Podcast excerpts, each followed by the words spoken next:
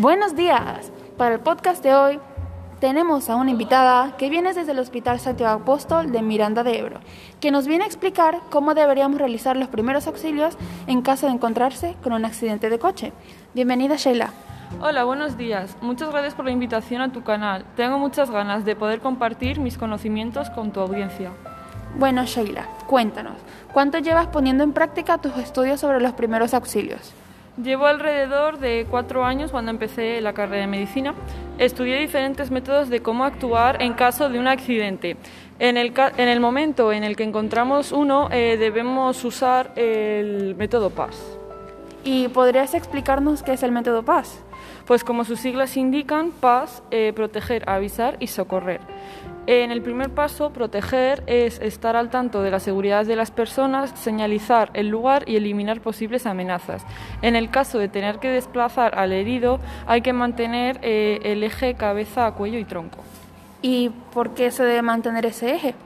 Pues en lo más posible eh, no moverle, pero en el caso de estar en peligro, en la medida de lo posible hay que mantener este eje para evitar daños más graves. El siguiente paso es avisar, contactar con los servicios de emergencia, el 112, y dar detalles precisos sobre el accidente, lo que ha ocurrido, posibles peligros, el número de heridos y sobre todo el lugar exacto del accidente.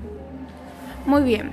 ¿Y por qué es necesario dar tantos detalles? Si con decir el lugar del accidente basta, ¿no? Pues Ana, eh, no basta, no. Eh, con decir el lugar, porque cuantos más detalles des, eh, vendrán los servicios de emergencia necesarios como ambulancia, bomberos o policías.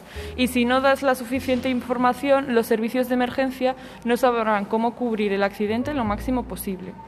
Y ahora el último paso, pero no menos importante, es socorrer a los heridos, tranquilizarlos y atenderlos hasta que lleguen los servicios médicos. Bien, Pongamos el supuesto caso de que el copiloto se le ha quedado pillada la pierna y te está pidiendo ayuda. ¿Qué debemos hacer? Pero antes de que respondas, vamos a unos comerciales. Cámbiale sabor al día con el nuevo té fresca que Industrializadora del Campo trae para ti. En sus sabores, frambuesa, limón y melocotón. Consíguelo en tu tienda más cercana. En las mañanas y por las tardes te hemos acompañado por más de dos décadas porque sabemos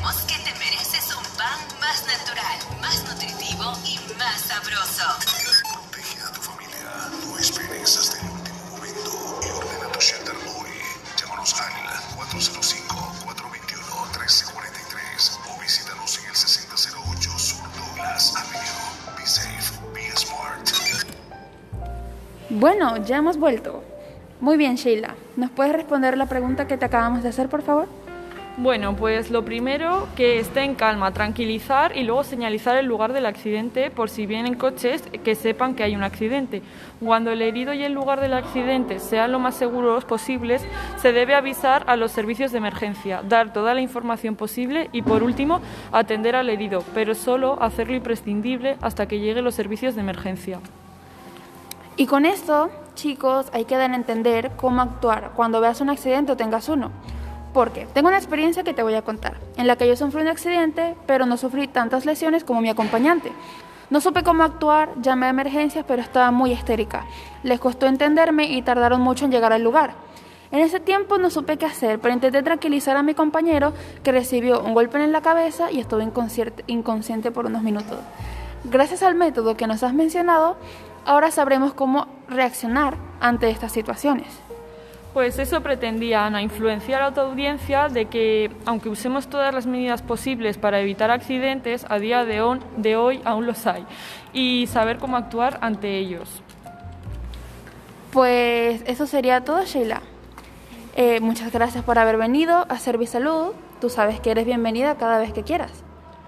Gracias a ti por invitarme. Ha sido un placer compartir esta información y saludos a tu audiencia. Muy bien.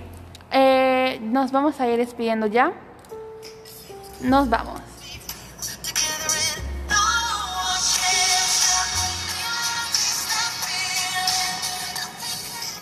Hasta luego, Sheila. Bueno, chicos, eh, díganme, ¿qué les ha parecido el podcast de hoy? Déjenme su opinión en los comentarios, compártelos con sus amigos. Igual a alguno le interesa. Y nos vemos en la próxima.